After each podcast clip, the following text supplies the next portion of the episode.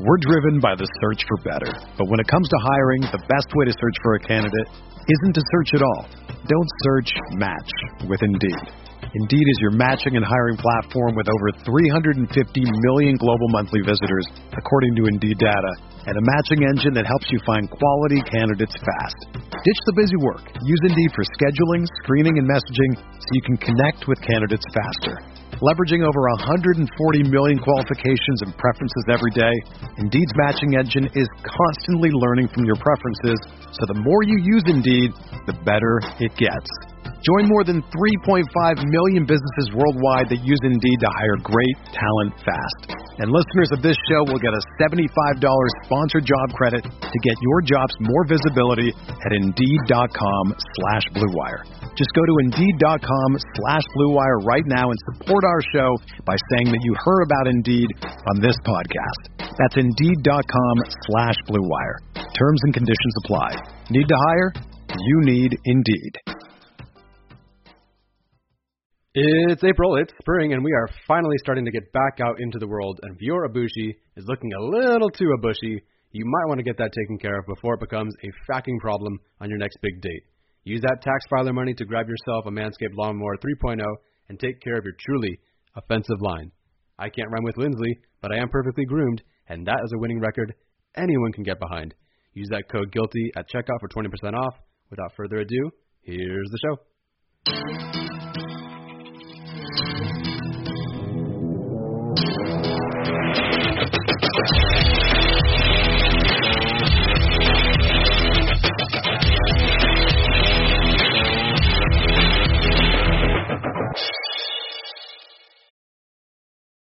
Hey, Chargers fans, welcome into the Guilty as Charged podcast presented by the Blue Wire Podcast Network. My name is Steven.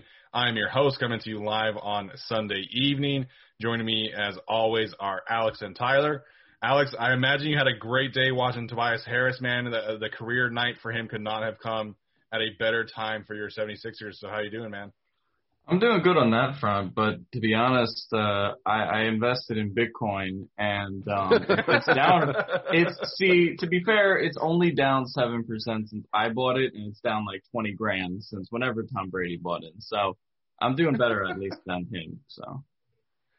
Well, no one's doing worse on that front than Sean Culkin, who uh, asked the Chiefs to 100% put his salary into Bitcoin um, even though he's probably not even going to make the team. So that that's a rough day for him. Um, Tyler, have you invested in Bitcoin, and uh, how are you doing today, man? Uh, Bitcoin, no, I don't think we make enough for me to invest fully in Bitcoin or anything. I know you can buy like little parts of it or whatever. Dogecoin, yes. Some other ones, sure. Bitcoin, not necessarily. Um, I'm currently not holding anything right now because of the uh, severe decline. Don't catch that falling knife, yes. ladies and gentlemen. Absolutely. Uh, I'm not into that whole thing. So uh, if you made a lot of money off of that, like congrats to you, and I hope you spend that well. So um, we're gonna have a fun show planned for you guys today. We're gonna talk about the Julio Jones stuff. Um, I, I know we kind of covered it, Alex and I, on our live show, but we do kind of want to give Tyler the chance to give his thoughts there and, and give any updates that we have. We're going to talk about the Chargers preseason schedule, which has been finalized, and then we're going to outline how the Chargers could win each of their games, each of their 17 games this coming season. Obviously, we all know they're not going to go undefeated, but we're going to each of us have a, of a select amount of games that we're going to say this is how the Chargers would win this particular game, and that's going to be a lot of fun. So we'll start with the Julio Jones topic first and foremost. Um, just to kind of recap where we stand, it was not reported that the Chargers are interested. It was just kind of pegged that the Chargers were a team that could make some sense. Um, although there is a certain Patriots beat writer that has supposedly heard from Julio Jones's agent that the Los Angeles Chargers are Julio's preferred destination. So uh, he did not have a verified check mark. So I'm gonna you know withhold judgment on that one.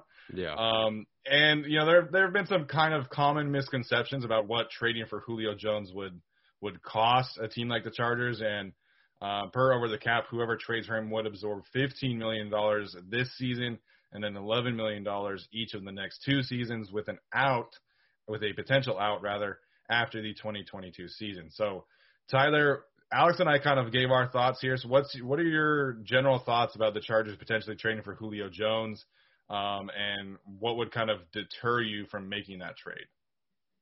I was initially against the idea, but I was, it's it's grown on me for sure. And the more that someone like you know Jason OTC has broken things down, and I guess the more I think about it, the more I'm for it because you know something like Julio Jones is great because it allows Herbert to, I would think, reach his peak sooner, and then you can really gauge. I think you can properly gauge where you are as a team.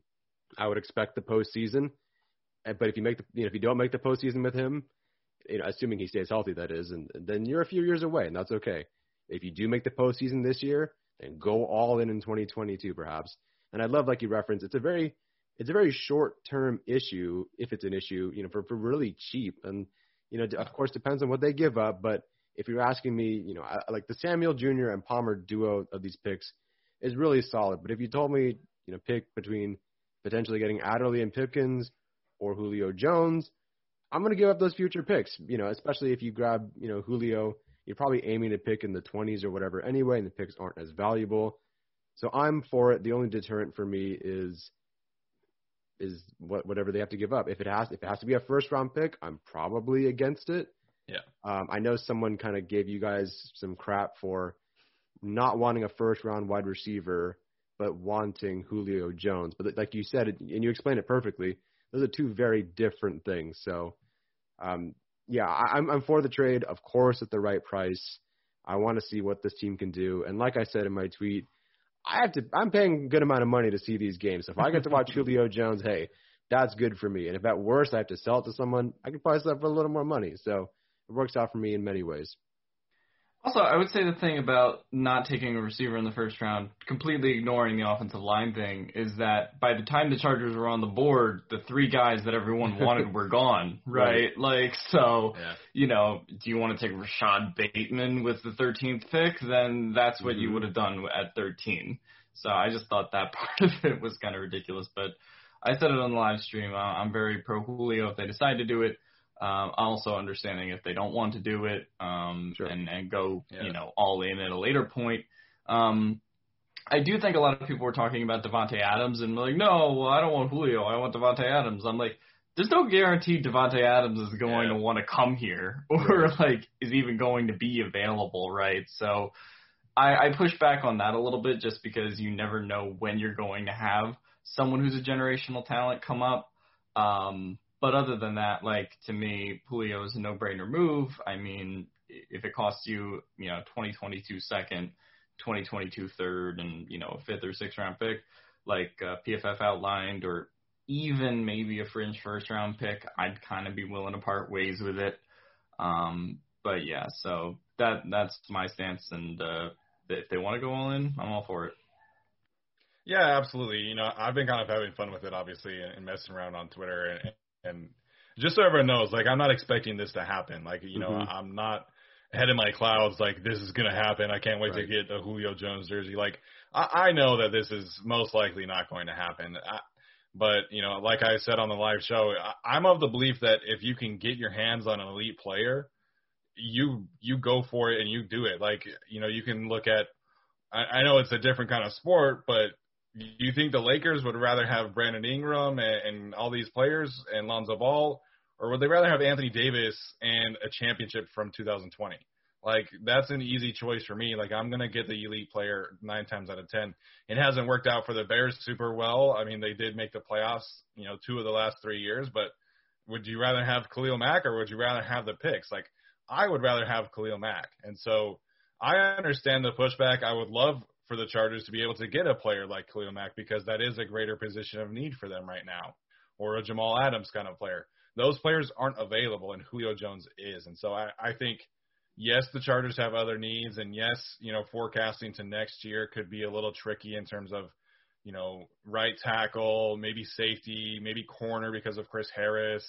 Like they do have other needs, but I think, you know, we all talked about the Chargers as a 10, maybe 11 win season win team. But if they get Julio Jones, then that ceiling becomes a 12 win team, a 13 win team. And so it just kind of depends on what the Chargers want. If they want to, you know, really go for it this season, or if they want to kind of develop it at a slower pace. Excuse my dog barking in the background. Um, but in my opinion, I would make it happen.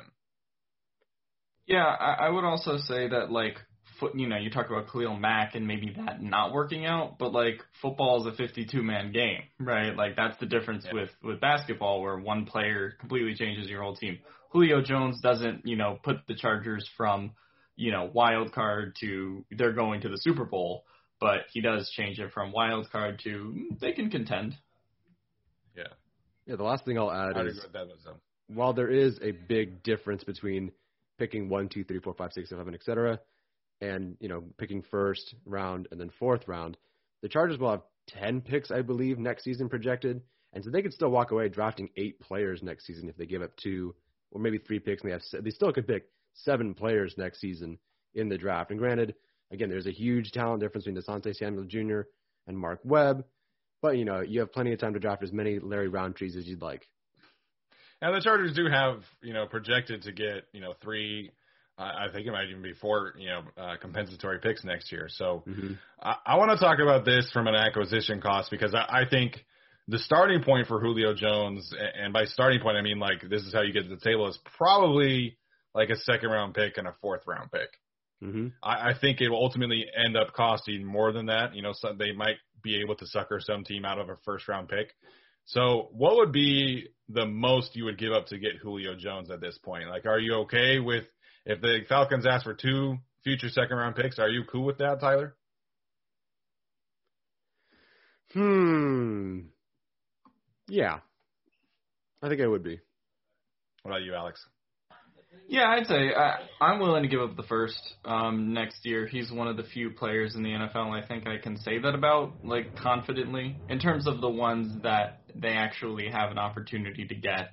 Like, you know, I, I'm very hesitant about giving up the first round pick, but if you get Julio, you instantly become a contender to be in that 20 to 28 range anyway. If you're picking potentially higher than or lower than that, so you know, if you're already talking about a team that might be picking, you know, close to the bottom of the first round, then I don't think a first round pick is as valuable versus if you were trading the pick this uh, from this year, it would be a little different. So you are in favor of them trading a future first round pick then? Yeah, um, I mean it's it's Leo Jones. Like, like to me, we, we talked about this on the podcast last year. Like Okay. he, he's the most uh, talented receiver in the league, in my opinion. I think you can argue Davante Adams and DeAndre Hopkins had better seasons and probably project better. Um, but yeah, he is the best one right now. I think I know your There we go. We got Why a yes for a first for Julio, but not for Penei Sewell? Wait, but for first for Penei Sewell? Um, Yeah. Oh well, I mean the Penei uh, the difference between Rashawn Slater and Penei Sewell, like I mean that's I don't think that's as significant as the difference Mhm. between Julio and Rashod Bateman. if you were going to take a receiver in the first Yeah. round, Yeah. like so you know. Uh, but I was also comfortable with Christian Darrisaw or Rashawn Slater being there. Like I, I think the difference being there is, is less ultimately. Gotcha. Yeah, that is a, that is a fair point. point, and you know I think, you know, when it comes to trading up for a draft prospect, like that's, you know, there always is that kind of uncertainty. Like I think Penei Sewell, obviously, you know, we've talked about it, we've covered it. Um, everyone knows how I feel about him, but I understand not trading up for him. You know, even if, you know, looking back, if we could go back in time and, and say, you know, Rashawn Slater goes at 11 and the Chargers had not traded up, I think taking Christian Darrisaw would have been a fine pick for sure. Mhm. Um, so trading for Julio Jones, I think, is a different circumstance. I I don't know if I would be as on board with trading a first round pick as Alex is at this point. I think you know if Julio were a couple of years younger, percent. Um, but in my opinion, I think if you could do this deal for a second and another second, say you know uh, 2023, and then in next year's second, maybe a future fifth. Like I, I think you can. There are ways to sweeten the pot enough without giving up a first round pick at this point for Julio Jones. Um, but then again, you know, we don't know how many teams are at this table trying to acquire Julio, Yeah. and you know, maybe like the Titans are willing to do a first round pick because you know they feel like they are a player or two away from really contending. What is so? Let's say Mike Williams has a really good year and he goes somewhere else, and of course the Chargers don't have a signing that negates his, you know, or cancels out his comp pick. Like, what is the receiver? what do the Chargers get in return for a receiver who gets a decent contract elsewhere? Is it like a fourth? Is that like a could it go as high as a third? Like I can't imagine anyone's going to pay him. Yeah, well, it would obviously depend on you know what else they do, but I, like let's say he signs for I don't know. I at this point I I would feel like a three year, you know, like thirty nine million dollar deal, so twelve thirteen million dollars per year would be fair. Mhm. Obviously, if he goes out and has you know a twelve hundred yard season, eight nine touchdowns, and then I would obviously increase a little bit. Mhm. So I think like on paper, you know, in a vacuum, that probably would net like a fourth round compensatory pick. Mhm. And then of course, you know, there's a conversation that if they trade for Julio Jones, could they trade Mike Williams elsewhere, not to Atlanta because they don't have any money right now. They can't afford to take on Mike Williams' fifteen million dollar contract. Um, but yeah, in a vacuum, I think, you know, you you you're getting picks either way for Mike Williams, whether it's a compensatory pick or a trade pick. So I think that is another thing to consider here in this uh, exercise in regards to trading for Leo Jones. Yeah, definitely. Yeah, I mean the Mike Williams part of it is definitely one of the reasons that I'm more on board. If you're not going to sign him to a four or five million, you know, uh, four or five year extension, then the time is kind of now to say that, you know, whether whether the Yeah. answer is yes or no. Um, excuse whatever is happening in the background. I don't. Okay, well. Um, uh, but I don't know. Like, so that's the thing for me. Like, the reason that I want Julio Jones is to be effectively just the replacement for Mike Williams to be the wide receiver one, to be wide receiver two uh, with Keenan Allen. Um, I, I just don't feel like Mike Williams has shown us enough to say that he's Yeah. going to be wide receiver two for the next number of years. Um, if we really don't have any other options, I would like to re-sign him, obviously, especially if he balls out this year. But to me, if it's my choices are who I give up a couple picks and I have Julio for the next three years, or I have Mike for the next four, at relatively the same cost, probably going Julio. Yeah. Yeah, because I mean that is you know another thing to point out because if Mike Williams does get a twelve million dollar per year contract, Julio's making eleven at the time when Mike Williams is making twelve. So Yeah. you know, it, and it, obviously in a vacuum you're taking Julio Jones, but you know there are definitely some other things to consider here. So, um, Tyler, any other thoughts on Julio Jones before we move on to the preseason stuff? Well, much like Jalen Ramsey, Orlando Brown, and every other guy that gets brought up, I can't wait for this to not happen. yeah, man. I, I don't know. I, I think at this point I'd say maybe like a 15% chance that it does happen.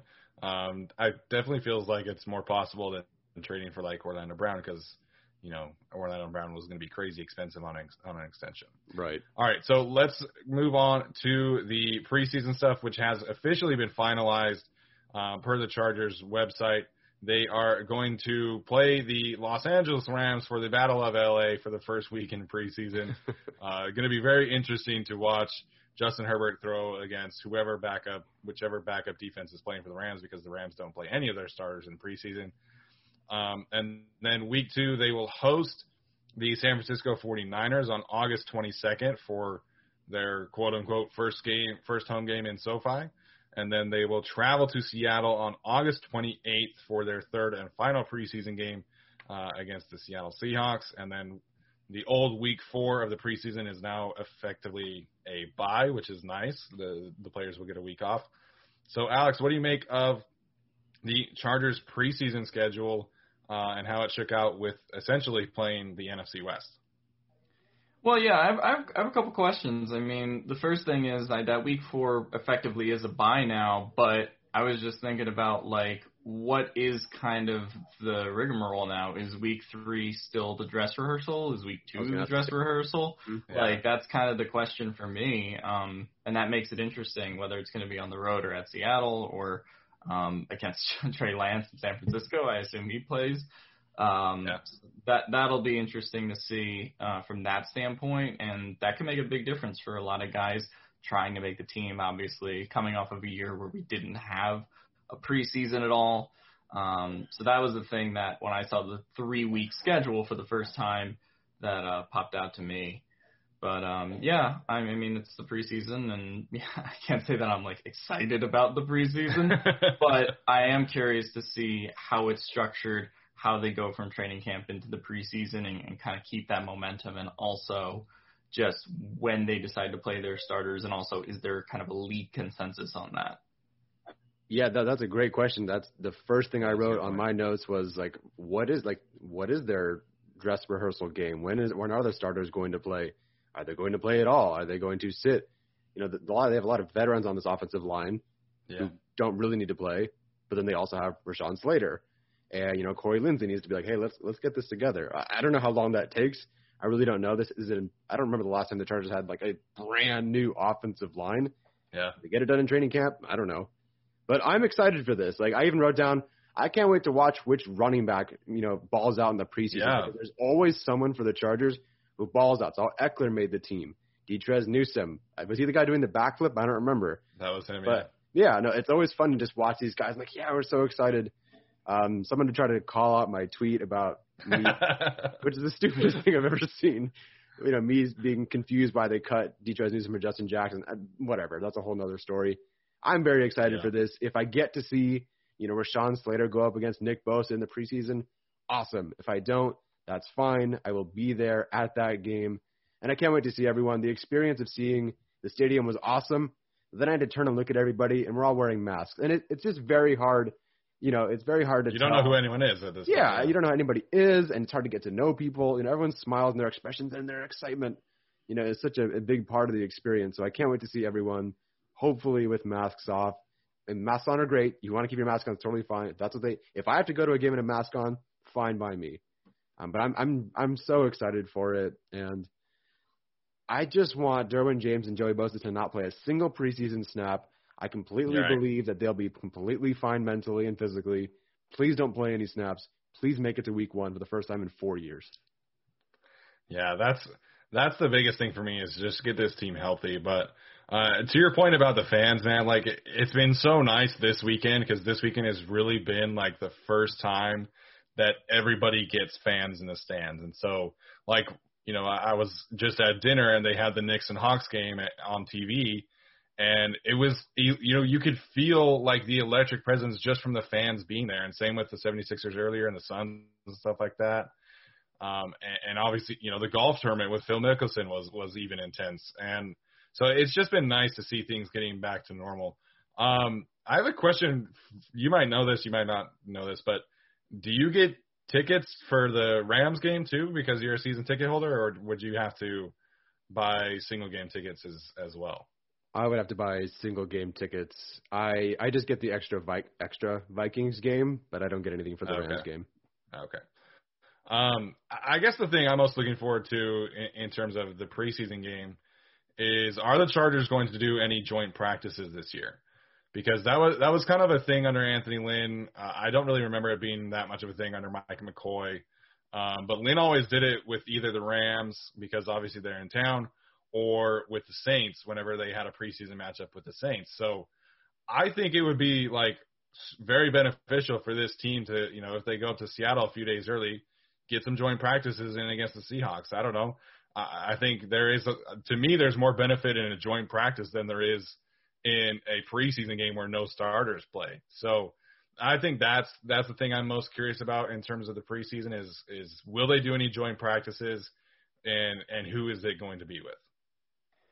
If it is against the Rams, I think that we need to bring the fight back. I think Yes. Keenan Allen needs to just fight whoever the Rams like third string corner is, and then we just need to get it going. Like that's that's what I'm looking forward to this preseason. Let's get a fight going in a scrimmage. I I just want to know, like, how can anyone go at Dontrelle Inman like that? Like, Dontrelle Inman just seems like the That's my man. dude. The Canadian seems like the nicest League, dude. man. I know. Who was which Rams corner was it? Is he still on the roster? No, I, I think it was Robey-Coleman. Uh, I think Oh, it was him. So Yeah, and he's in. I don't know where he is. Is he in Philly? I don't know. I, I have no idea what his contract was. all I know is if you're gonna fight someone, do it quick and get out because Aaron Donald's on the way. Yes, that is very true. Um, all right, guys. Any other thoughts on the preseason before we move on to our final topic of the day? Uh, I hope we can show up as fans and watch training camp. Yes, yes. I hope that is. I, I'm pretty sure that will be a thing. I don't know. Like, I mean, even the California teams have had fans in the stands recently. Um, all the baseball games have been increasing capacity. I Mhm. think even Disneyland is opening up at full capacity pretty soon. So I, I think that'll be a thing, but we'll have to see. Alex, any other thoughts? No, like you said, it was great to see the fans in the stands this week, and just the, the first Sixers game in a, a while where you just hear "Ref, you suck, ref, you suck," just fucking screaming, and and I want to hear that for the Chargers and everything else. So uh, it was great to have that back, and I hope the Chargers games are like that this year. Hopefully with our fans and not opposing fans. Yes, absolutely. We're driven by the search for better, but when it comes to hiring, the best way to search for a candidate isn't to search at all. Don't search, match with Indeed. Indeed is your matching and hiring platform with over 350 million global monthly visitors, according to Indeed data, and a matching engine that helps you find quality candidates fast. Ditch the busy work. Use Indeed for scheduling, screening, and messaging so you can connect with candidates faster. Leveraging over 140 million qualifications and preferences every day, Indeed's matching engine is constantly learning from your preferences, so the more you use Indeed, the better it gets. Join more than 3.5 million businesses worldwide that use Indeed to hire great talent fast. And listeners of this show will get a $75 sponsored job credit to get your jobs more visibility at Indeed.com slash BlueWire. Just go to Indeed.com slash BlueWire right now and support our show by saying that you heard about Indeed on this podcast. That's Indeed.com slash BlueWire. Terms and conditions apply. Need to hire? You need Indeed. The economy is made up of real people doing real stuff, and it affects everything. Which you obviously know since you're a real person doing real stuff. Marketplace is here to help you get smart about everything beyond the what of the day's business and economic news. We dig into the how and the why with the real people driving our economy. From big tech and interest rates to small businesses and what's happening at the Fed. Marketplace breaks it all down so you don't have to. Listen to Marketplace wherever you get your podcasts. All right, so we're going to go through the Chargers schedule week by week. Um, as I said, each of us have kind of selected a certain amount of games that you know we'll make the argument for how the Chargers will win that game. Uh, essentially, this is this is us previewing these matchups in May. I think it's a, it's a fun exercise. We'll revisit this conversation throughout the season and see where things have changed. Obviously, injuries and stuff like that will change things. Um, but Alex is going to kick us off. He has the season opener in week one. So, Alex, how do the Chargers win their season opener at Washington? I think something that helps them in this matchup is actually unfamiliarity and the fact that like the Chargers kind of won't know what's coming for them in this game to some extent. Um, you know, that's sort of how they uh, actually they beat the Colts a couple of years ago. Uh, obviously, the Bengals game, it didn't feel like I we knew kind of what to expect going into that game, yeah. um, but they still won that one. So they've been weirdly good in season openers, and then have collapsed in all the rest of the games the last two years.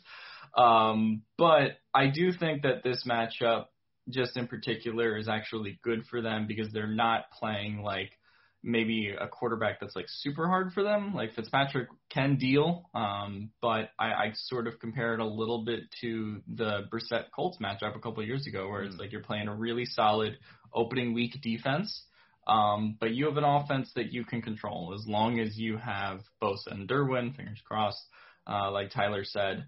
So I, I think that that's kind of how you win, and obviously the the main key for me in this one is can Brandon Staley out coach Ron Rivera. Um, that remains to be seen.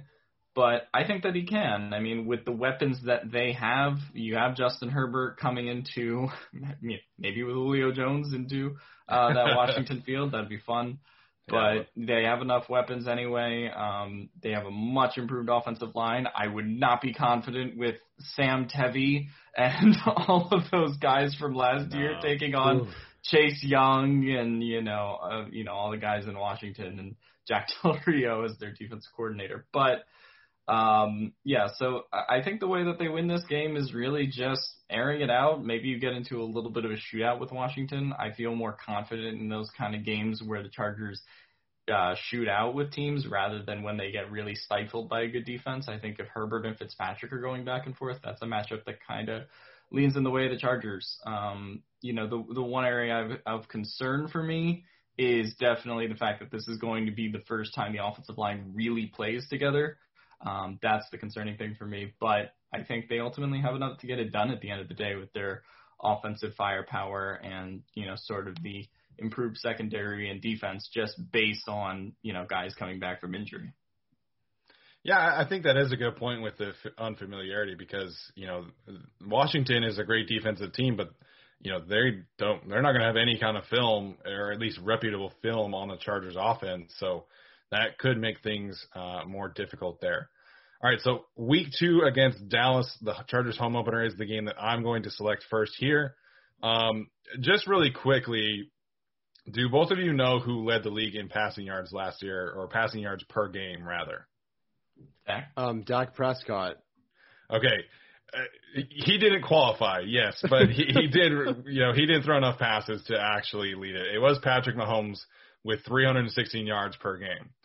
Dak Prescott, if he had qualified, he would have been first, and he threw a whopping 371 yards passing per game. the yards and the pace that Dak was on last year before he got hurt was so insane. And they had to do that. They had to air it out because their defense was atrocious. They were 28th in scoring points per game. They were 22nd in yards per game allowed. And, and so every single game was a shootout. Ezekiel Elliott was clearly not himself either. And so the the rare games that Dallas was in and and winning when when Dak was healthy, it was because of Dak. And so to me, the way that you go about beating the Dallas Cowboys, you have two options. You be hyper aggressive and you also air it out. You let Justin Herbert just cook, throw it 40, 50 times a game and you go after this Dallas secondary, which is so so bad, very young as well, and they're also changing schemes on defense. So that's the first option. The second option is you pound it down Dallas's throats in in the run game. You keep Dak off the field, you manage the clock, play an efficient kind of game.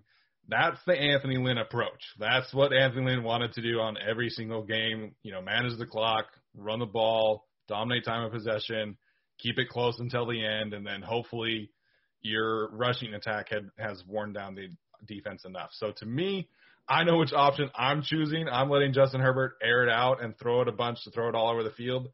Um, but that's how that's how the Chargers can beat the Cowboys. Keep Dak off the field, or light up the scoreboard and make Dak be be this top tier excellent quarterback on a drive on every single drive in the game. One of the things I noticed when watching that, while I was watching the Rams play the Cowboys, and what I noticed uh, in that game and then sprinkled throughout the Seahawks matchup I watched a couple months ago when we were talking about Staley, is that the communication in the secondary is outstanding. I think they rotate or pass off or rally to the football, except for that one play, um, you know, really, really well. And you know, there were moments where Dak Prescott would he'd, he'd recognize his main target and, you know, and because the, the offense exposed supposedly that target, and right as he's about to throw, John Johnson makes you know comes over perfectly, and the corner breaks off perfectly, and he goes, "Oh shit!" and he has to figure out what he's doing next. But by the time he figures out, "Oh shit," Brandon Staley has Aaron Donald one on one against a guard, and then he gets sacked. So, you know, I think if anyone can stop him, it is Brandon Staley. And yeah, you said shoot it out, sure but I have some faith in this defense because they did hold Dak to 266 yards, and then he went for his streak of 450, 470, That's crazy, man. Absolutely absurd. All right, so week three, Tyler, is yours. So uh, take it off. Yeah, no, that I they're playing the Chiefs. I got this fucking game. Um, I really hope that the Chargers can beat them. And here's how they do. I, I do think that part of what I just said applies here as well. Patrick Mahomes doesn't turn it over a lot, but I do think you know the Chargers can. I don't know if bait him is the right word, but I think they can get him to make some more mistakes. I also don't really believe in that Chiefs defense. They're great at forcing turnovers or forcing you to throw more because they're so ahead. But not only do I think Herbert can keep up, he had, if not the lowest, one of the lowest interceptable ball rates in the NFL last season as a rookie. You know, part of the reason I was so excited about Tyrod Taylor is he wasn't going to turn this ball over, and the Chargers could legitimately beat the Chiefs with 23 points. Um, obviously, they switched to Herbert, and that was just a weird, wacky game.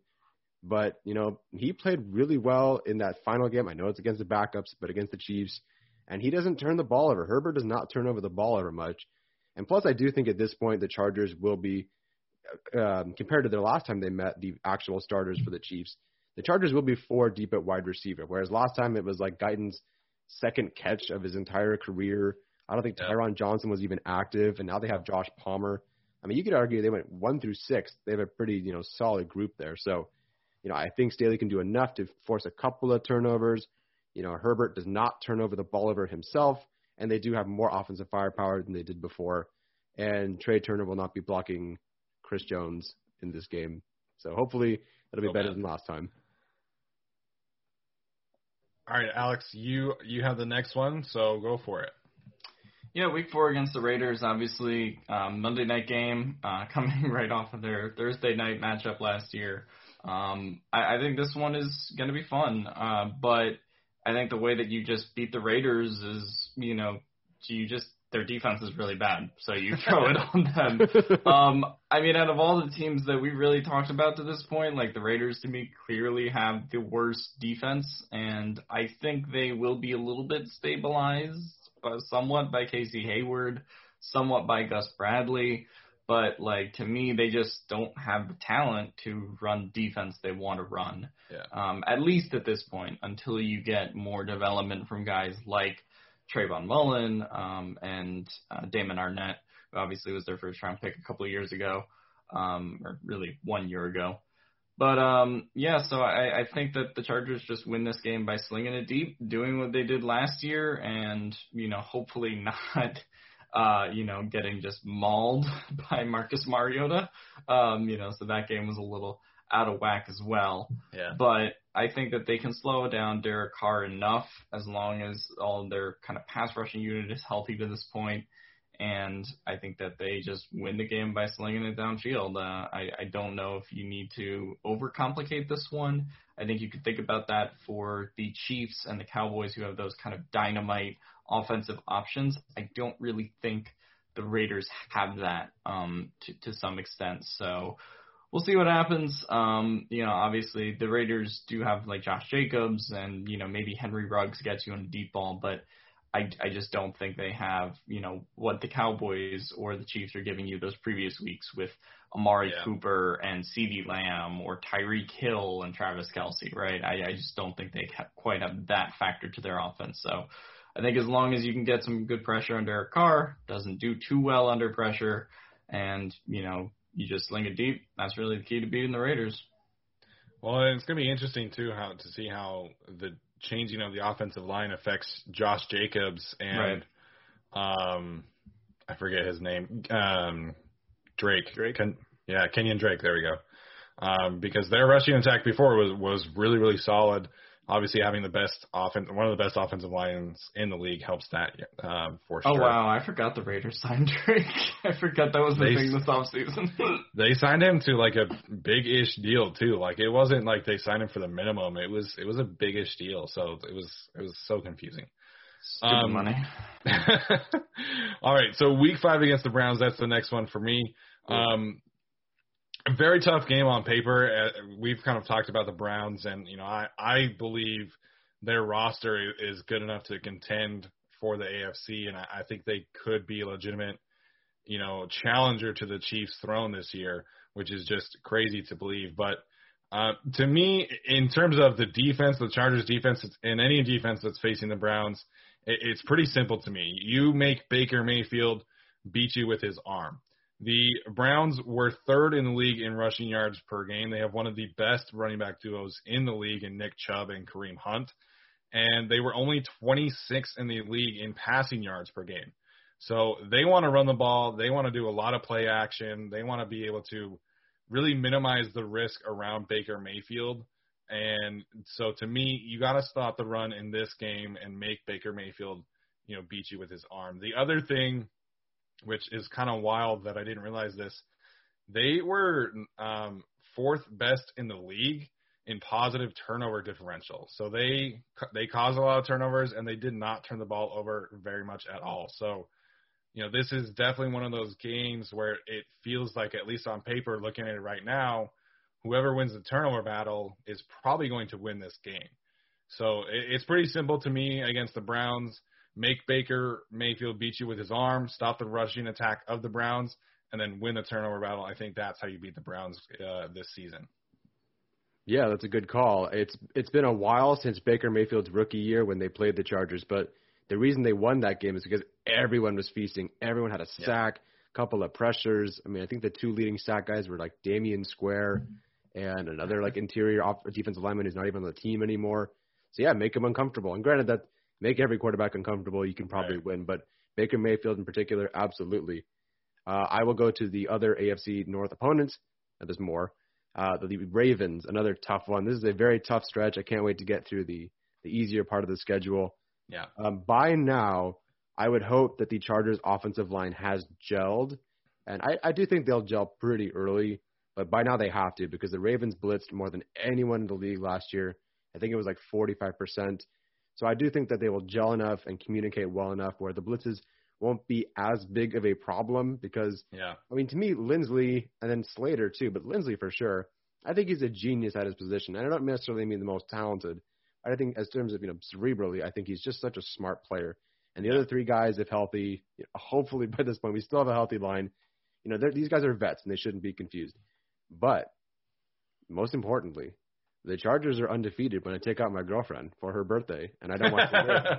so whether it be shutting out Denver or the big Falcons win with the Perriman interception, or last year in Jacksonville, Chargers are five and zero, oh, man. I will likely be taking my girlfriend out that weekend on Sunday, so enjoy the win. yeah, I don't know. That Ravens game is is weird to me just because like I think that they that's a winnable game, but like they they just don't defend the run well. And this Lamar Jackson is just a yeah. completely different Lamar Jackson than the guy they faced at the end of 2018 or the end of the uh, playoffs in that wild card game. So I'm curious to see definitely how that game goes.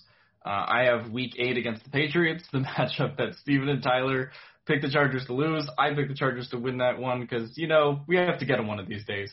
Um, yeah, that's but, true. But I do think, um, I mean, this Patriots team to me is a little bit easier than the Patriots teams the Chargers have played in the past. Obviously, there is the game last year that sticks out like a sore thumb when you look at final box scores. Obviously, that 45 to zero, but to me, that game was kind of fluky. I mean, the Chargers were just at such a point uh, with their team in general where it was clear they were kind of on decline, um, and the special teams just fell apart completely that week. So to me, I, I don't necessarily draw any, you know, long-term conclusions about the Patriots are a better team than the Chargers, you know, for just from that game um, just because so everything that could go wrong did go wrong uh, for the Chargers in that game, and that's the game that I ultimately believe got Anthony Lynn fired. Yep. Um, but uh, you know, the the quarterback situation to me is interesting. Obviously, you have people like Julio or reportedly saying that they want to play with Cam Newton, um, which which is weird to me. I, I know a lot of guys around the league respect Cam. Um, but respectfully, he was throwing balls into the dirt last year. um, and you know, I, I have a lot of respect for that guy, but I, I think he's kind of done at this point following those two shoulder surgeries and, and, and just the pain and kind of suffering that's come from those, uh, in his career. Obviously, it'll, this game will depend on if Mac Jones is in there. I think he will be. Uh, probably earlier than a lot of people think. I think he could realistically start by week one um, just because of you know the fact that the Patriots spent this pick on him, and I think they think yeah. he's ready to play. Um, one of the things that I think you could say more positively about Mac Jones than say Zach Wilson or you know some of the other quarterbacks in this draft is that he was the most ready to play um, out of college among some of these guys. So uh, to me, it's just all about getting pressure on him. Uh, you, Mac Jones is not going to run out of the pocket or do anything. Uh, you you don't have to worry about you know some of the stuff that the other Alabama quarterbacks have done, uh, like like Tua, like Jalen Hurts. Um, so I think you just get pressure on him. Uh, the Patriots have kind of retooled their offensive line a little bit. Obviously, it's you know they brought uh, Trent Brown back, and it's sort of a, a different look.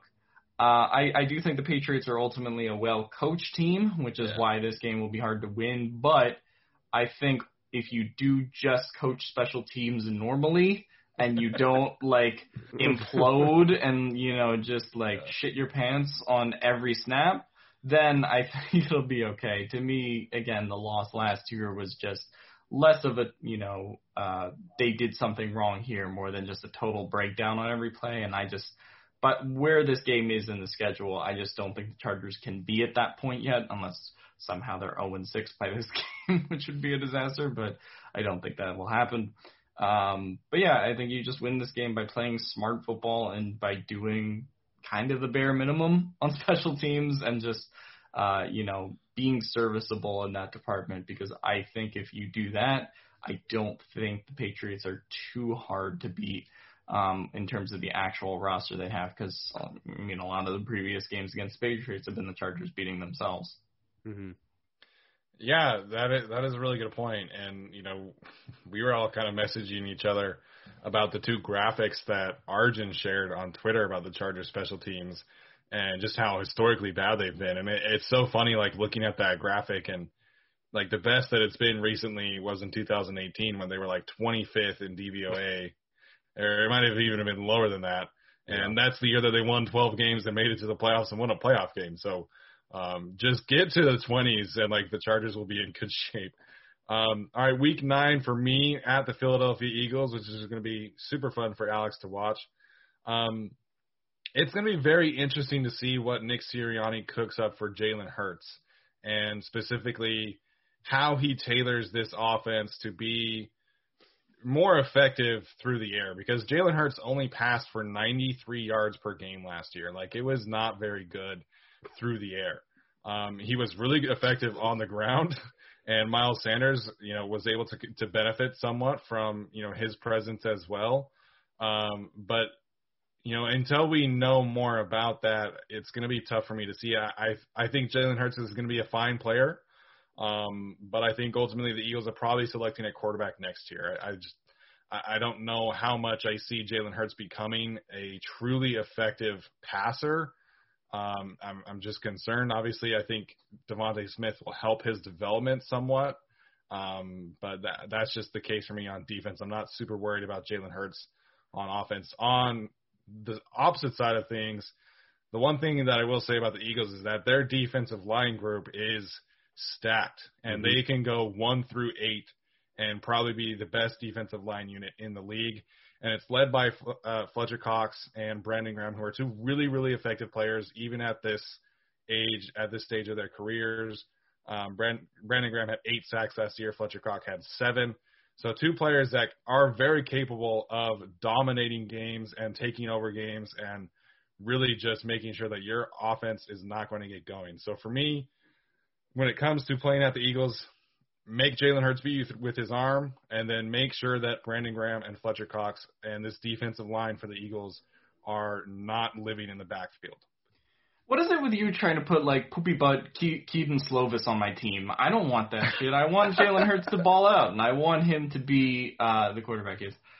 I think it's a fair point to criticize Hurts based on his performances last year, but at the same time, they did willingly take him out of a game to tank for Devonta Smith. Um, so, and just true. screw the Giants. So, I mean, I don't know. Like, so much of what they drew up for last year was specifically for Carson Wentz, Wentz yeah. and then Hurts got thrown in. So, I am very curious to see what Sirianni cooks up, as you said, just to see like can Jalen Hurts take advantage of what he has? Because I mean, he did make impressive throws last year when he right. was asked to, and you know the the other stuff was just like, hey, Greg Ward's my best receiver, I have to hit him. Yeah. Um, but you know, so um, I think he can be good, but I, I definitely get the uh, skepticism. But yeah, I, I think as long as you get a good amount of pressure, but I also don't think that that Eagles O line is a pushover um, compared to right. you know what some of the other lines the Chargers are, are playing this season at least. So uh, I, I would chalk it up as a win for the Chargers, though, like like you said. Yeah, I mean, if Lane Johnson and Brandon Brooks come back and they're fully healthy and they play all 16 or 17 games,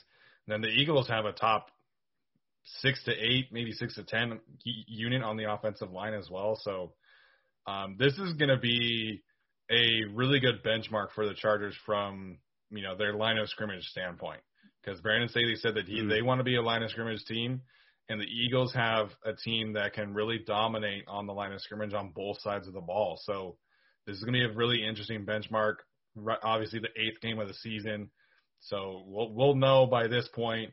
Obviously, if if people are healthy or not, but we'll know by this point if Brandon Staley has done enough to make sure that this team is a line of scrimmage team or not.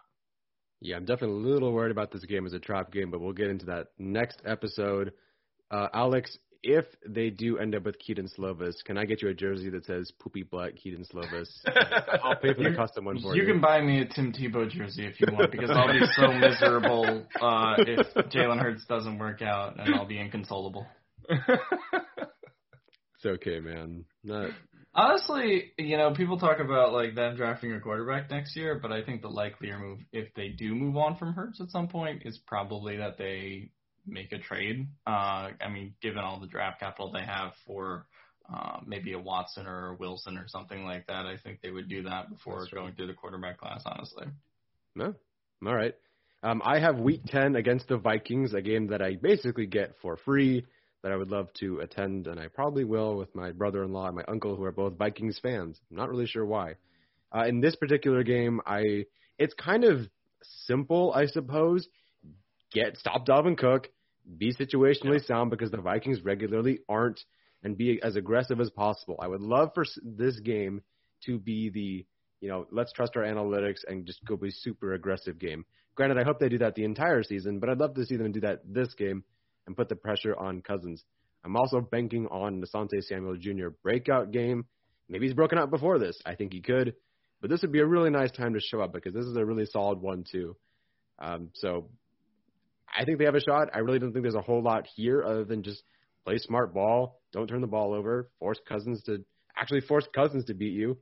And that's kind of it. There's not a whole lot here for me to, to add. Just play play football, play good football, and you'll win.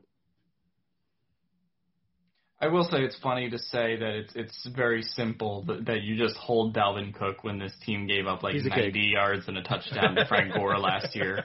Um, but yeah, so yeah, Dalvin Cook, super simple. We got it.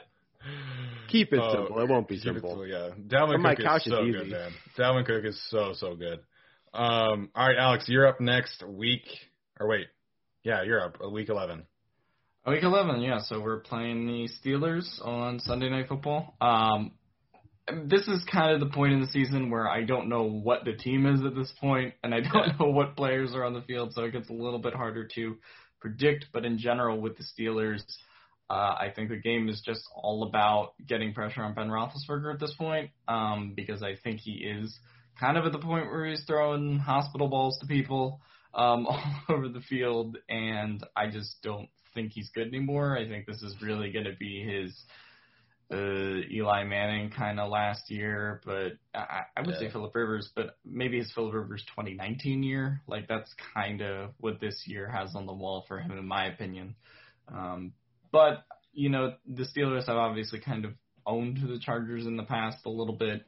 Um, to to me, the the thing to watch in this game, unfortunately, is the fans in the stands thing. Yeah. And, uh, the Steelers to me are the team that can, you know, travel probably the best out of a lot of the teams Chargers play.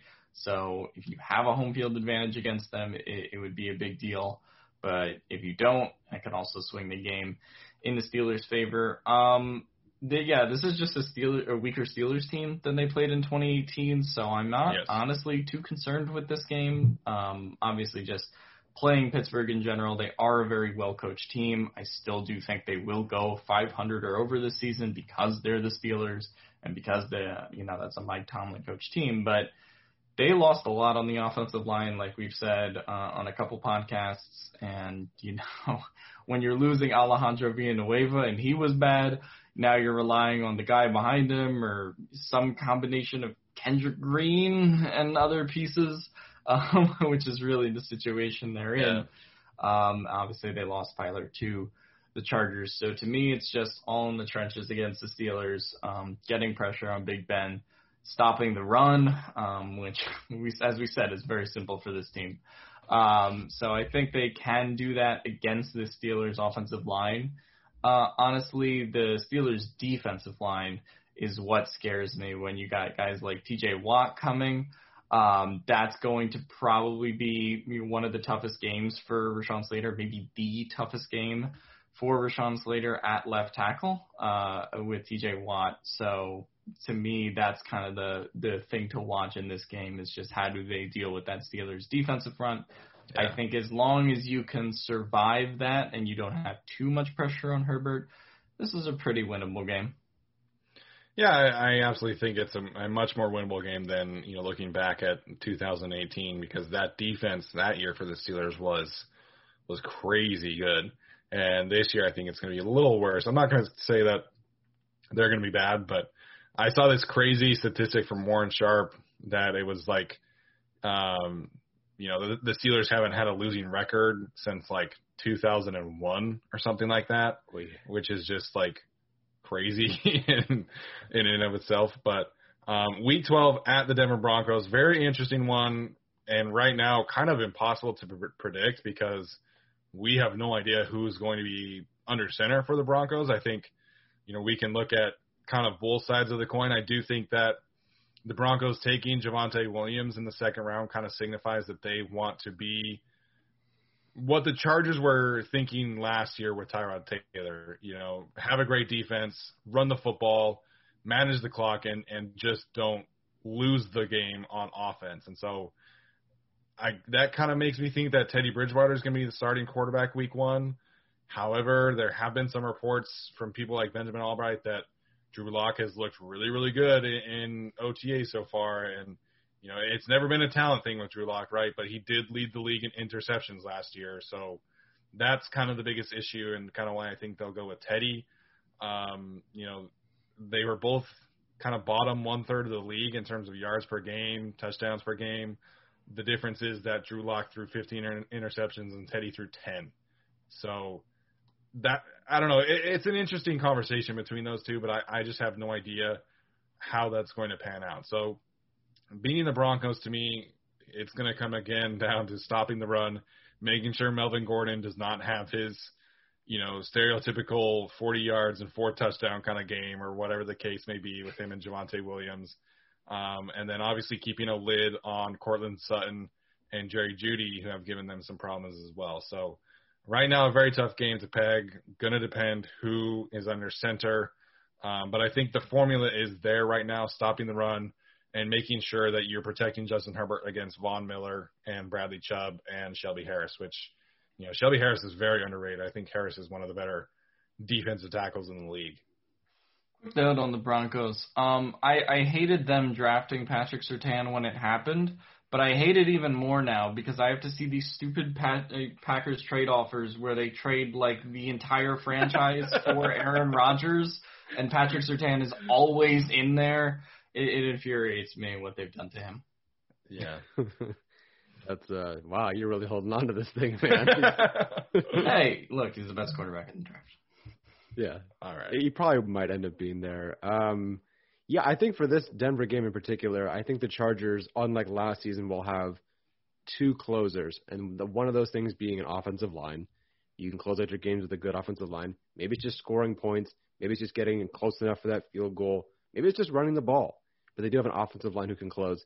They also have a defensive coordinator slash head coach who can close, unlike Bradley. And granted, some of the problems last year in Denver weren't Gus Bradley's fault.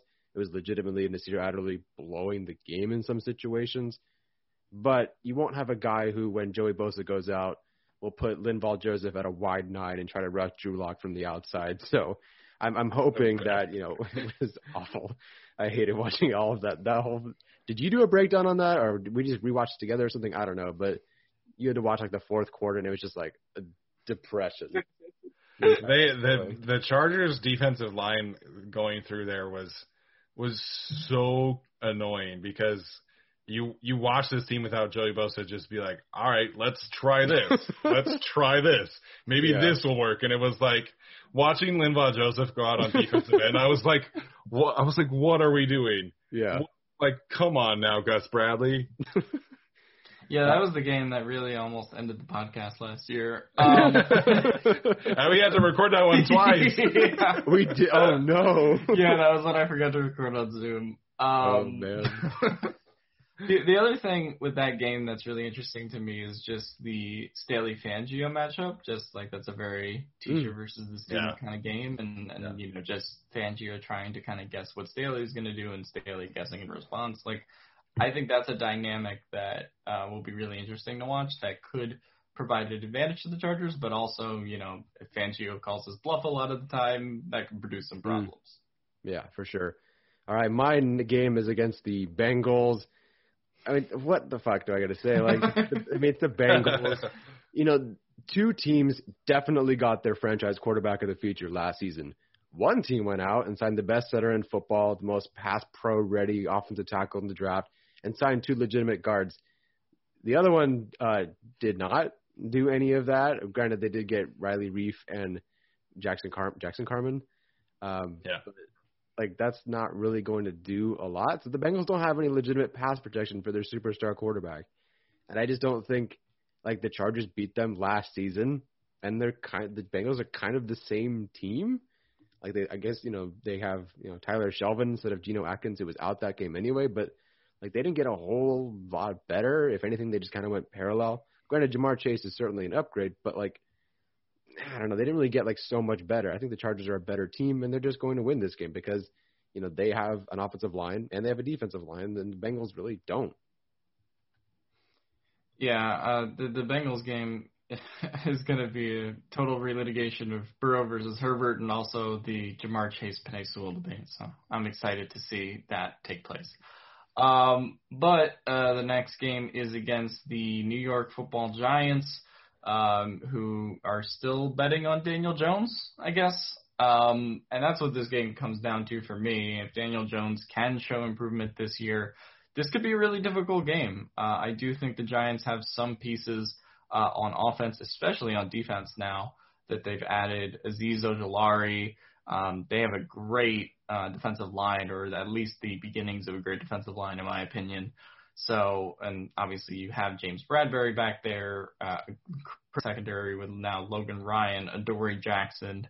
Um, it's a tough defense, and then they also add Kenny Golladay, um, as well as some of the other guys they already had before, like Darius Slayton. So, uh, to me, you know, this team goes as far as Daniel Jones goes, and I think, you know, if you have a Jones Herbert matchup, it's just going to come down to that uh, in and of itself. Uh, I will also say that the Chargers do need to block really well in this game, and and like we've said a bunch of times, uh, it depends on who's healthy on the offensive line this week. Like, can they all five of them actually stay upright?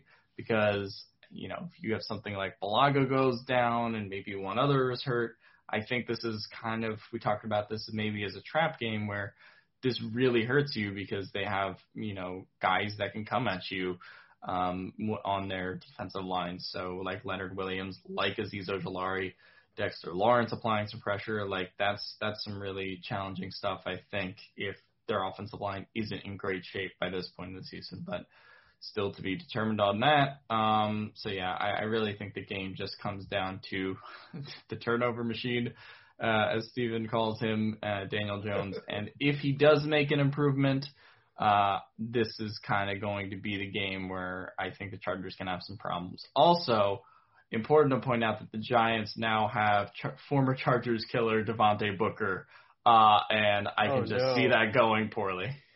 yeah. I mean, if Devontae Booker is starting at that point, then uh, they might even be better off to start him over Saquon against the Chargers. Who knows? um, obviously, you know, as a casual fan, I hope that Saquon is, is still healthy on at on, on the field at that point. Mm-hmm. Um, that guy just has had some terrible luck. Um, but I, I do think that this game could be one of the game like we've talked about a bunch of shootout games, but I think this game could be one of those like 17 to 13 kind of games because I think at this point the Chargers defense would be in a rhythm. They would be able to really understand the scheme and and um, be able to shut the Giants offense down. And, and like t- Alex was saying, you know, the Giants defense is, is no slouch either. So um, really interesting game there as well. All right, week 15, Chargers host the Chiefs. Um, at the sake of not repeating everything Tyler said, I just think that this is this is going to be a really interesting game because I think at this point the Chargers season is either going to be like at the point where they're trying to finish strong and like take some momentum into next year like they were this past season at this point at week 15 or they're going to be at the point where they're fighting for their playoff lives. And the Chiefs are probably going to be at the point where they are fighting for the one seed fighting for the only playoff bye. So this game is going to have huge ramifications on the playoffs and I think that's something that should be very very exciting you know obviously everyone would have to stay healthy on both sides as we've said but um, this is going to be hopefully a peak Chargers team against a peak Chiefs team, and you'll be able to get to see this new look Chargers defense going up against a new look Chiefs offensive line with Orlando Brown, Joe Thuney, and Creed Humphrey. And so this this game it, to me is so so exciting on paper, uh, and I just hope that both teams are healthy at this point, and we get a true true, you know, Justin Herbert versus Patrick Mahomes showdown and hopefully ending in some fireworks. I'm going to boldly predict that Patrick Mahomes is not playing this game because he's injured. Well, all right. He always just if, every year he seems to have something banged up at one point. I'm going to say he's not going to play. He's not going to be in this game. I don't know why. I don't have a voodoo doll, or I don't into like voodoo or anything. But Sounds like you have a voodoo doll. I mean, I don't know. not of him. I'm working on the one of you, Alex. Doesn't- No. Tyler's going to make a trip to New Orleans before this game. Um, all right, I have the next week, and uh, it's the Texans. So if they show up, I'm pretty sure they're going to win. um, I think if, like, I think next time we talk about this is like why they would lose to the Texans is much more interesting. That I really can't think of a team as bad as the Texans in recent memory. I thought so, and then I got about 2016. Like, what what other team was as bad as the Texans team? Maybe that Browns team from 2016 yeah. which is a problem because that didn't work out for the Chargers either. But I, I seriously think that this team, from the owner to the GM who can't draft and trade up for a random quarterback who's accumulating random washed up QBs like Infinity Stones, to you know the Oh, bad man. roster, the coach that's kind of eh, like. I like. I think this team is honestly going to be evaluating their QB room at that point, and I think it's just going to be a massacre. I don't see how the Chargers would lose this game. Um, it, it, it's a win because not only do I think the Chargers win anyway, I don't think the Texans even want to win. Like I can't imagine there's a world where the Texans are actively trying to win this game. Like I, I don't, I just there's a hundred percent chance I think the Chargers win this game, but we've been there before. we have been there before. Um, yeah, so the the chart there, the, the Chargers, the Texans signing Jeff Driskel this week was like, what what are we doing? and the the entire off season is just like, what what is happening? And so uh, it was funny looking back at you know when I was you know looking at the Julio Jones stuff and trying to figure out like what kind of trade package you know could be necessary, and and then I, I realized doing that that the Texans and their trade with the Cardinals for DeAndre Hopkins has officially been finalized. And so essentially the Texans got David Johnson, Yeah. Brandin Cooks, Mhm. and Nico Collins for DeAndre Hopkins in a trade. So That sounds about right. just fun stuff. And the Raiders trade was just like almost the same thing with Yeah. Khalil Mack and whoever the hell they got. Yeah, I I, I want to say that Josh Jacobs was one of the picks that they got um, for so. Khalil Mack. So at least they have like one really good player, but yeah, the rest of it was was just not good. I think Trayvon Mullen, who Alex mentioned earlier, was one of the picks, and same with Damon Arnette. Um, so we'll have to see how that one goes. All right, Alex, Week 17, wrap us up. Uh, wait, week 17 wrap us up. Don't we have the we have Denver and then the Raiders? You wrap us up like all your thing. Oh, okay. I don't know. Did I forget a game? Yeah, you did because we just did. The Oh, because we got and the- Week 18. I forgot yeah, about Week 18. Week 18. So you forgot about All right, week so you do Week 17, I'll do Week 18. Caught you slipping. Um, uh, I will say, I will say just about the Texans game really quick. Um, I feel like that Browns team was like always trying to get the win, and they got close a couple True. times, right?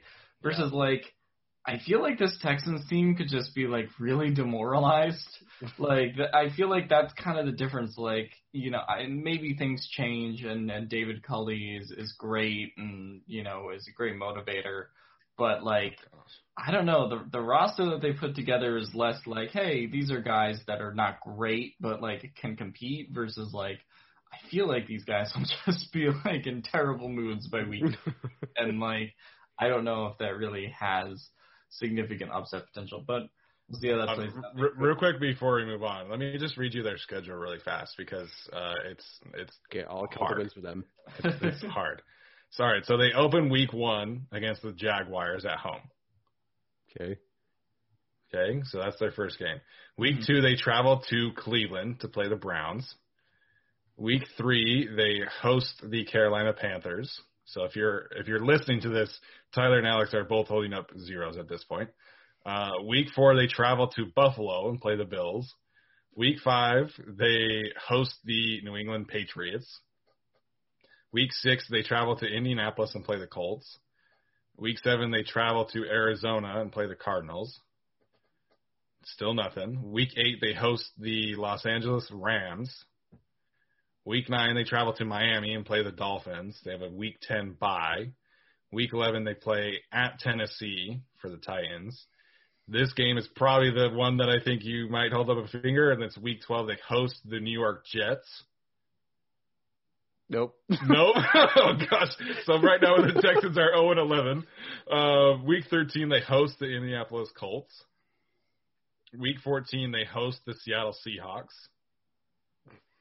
Week 15 they travel to Jacksonville. Still nothing. Maybe Week they'll 16 split. host- I think they'll split. You'll think they'll split the Jaguars. Okay. So they'll head they'll host the Chargers being 1 and 13 according to Tyler and Alex. Uh, Okay. week 17 they play at San Francisco. No. And then week 18, they finish the year hosting the Tennessee Titans. Yeah, I, they could, look. I mean, if they go go out and like beat the Rams randomly, like the Jets did, you know, Yeah. maybe that'll happen. But, uh, like I just don't. Like I said, like, you guys were talking about, like they're not even going to care about these games. I, but whatever it is, I hope they have one win before they get to the Chargers. And wherever it comes, I hope they have one win because beating the second win is okay, I guess. Even though it sucks, I don't want to be the first win. Jags and Jets, uh, we need you to just take the loss. We will pay you to Yeah. tank that game, and we'll pay you some money from the Patreon. Uh, but yeah, just tank that game so the Chargers. We're gonna pay a, a billion dollar NFL franchise a couple hundred from our Patreon account. that's that's how you gotta that's how you get them in business. Um, but yeah, so I I mean I feel like yeah that they're gonna be at least one in thirteen, zero and fourteen, or like maybe two and twelve. Like to me, two wins in in that kind of before the Chargers was like the high upside. So. I don't know, like that just that just feels like a really demoralized team, and now they have Tyrod, Finley, uh, the guy Driskel and Davis Mills somehow factors into all of this as maybe the quarterback of the future, or maybe he dies by like week three. Um, so I don't know. That's that's how that game goes. But yeah, so week 17 they play the Broncos uh, in the new year. Their second matchup. Obviously, they finish up with this Chiefs Broncos Raiders stretch as they usually do. Um, I, I don't know. I mean, the keys to this game are. Uh, I have no idea what the world's going to be like in week 17 or if the axis uh, will still be spinning. But uh, it, it's just really, I don't know, like it, it's hard to predict week 17 games, but I, I guess by this point, maybe the Broncos are pushing for a wild card spot or just trying to finish uh, the season strong. Chargers probably kind of the same thing.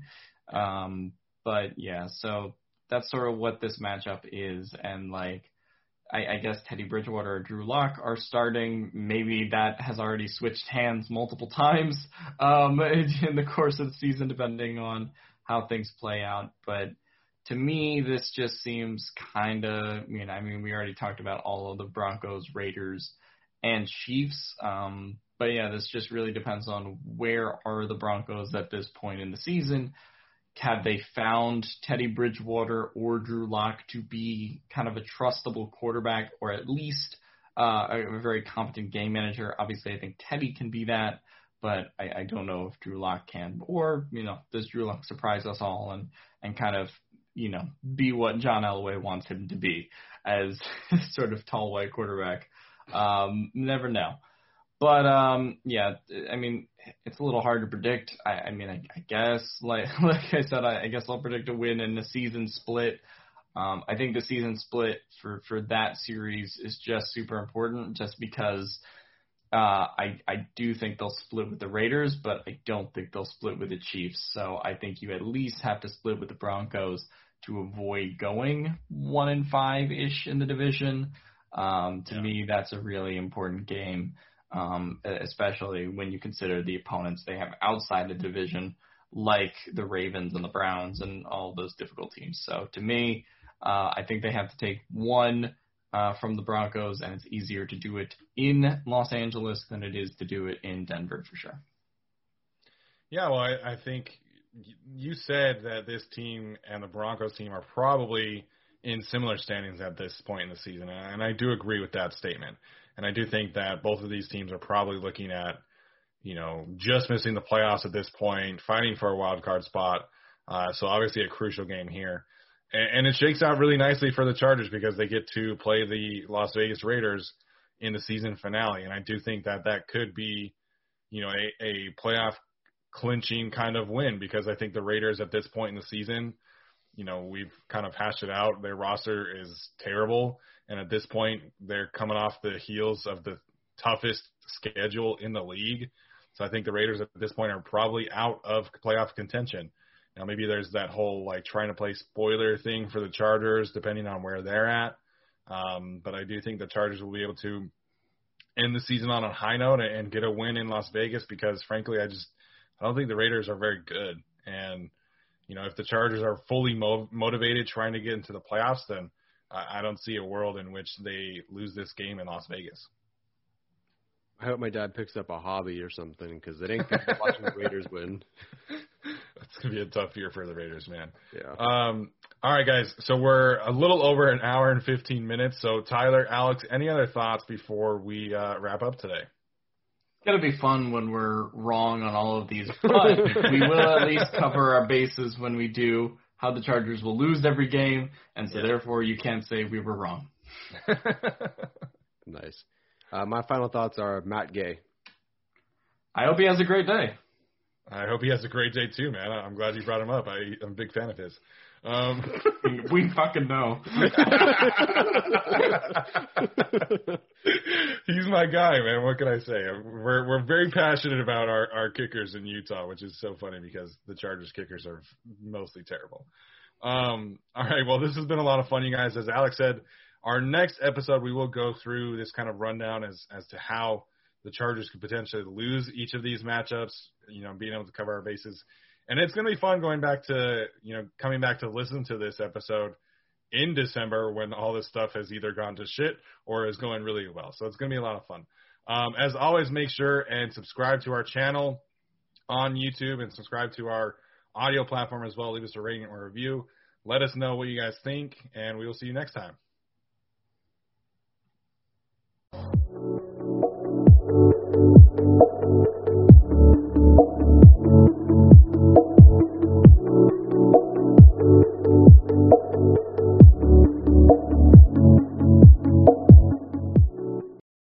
Is the story of the one. As head of maintenance at a concert hall, he knows the show must always go on. That's why he works behind the scenes, ensuring every light is working, the HVAC is humming, and his facility shines. With Grainger's supplies and solutions for every challenge he faces, plus 24 7 customer support, his venue never misses a beat. Call click grainger.com or just stop by. Grainger, for the ones who get it done.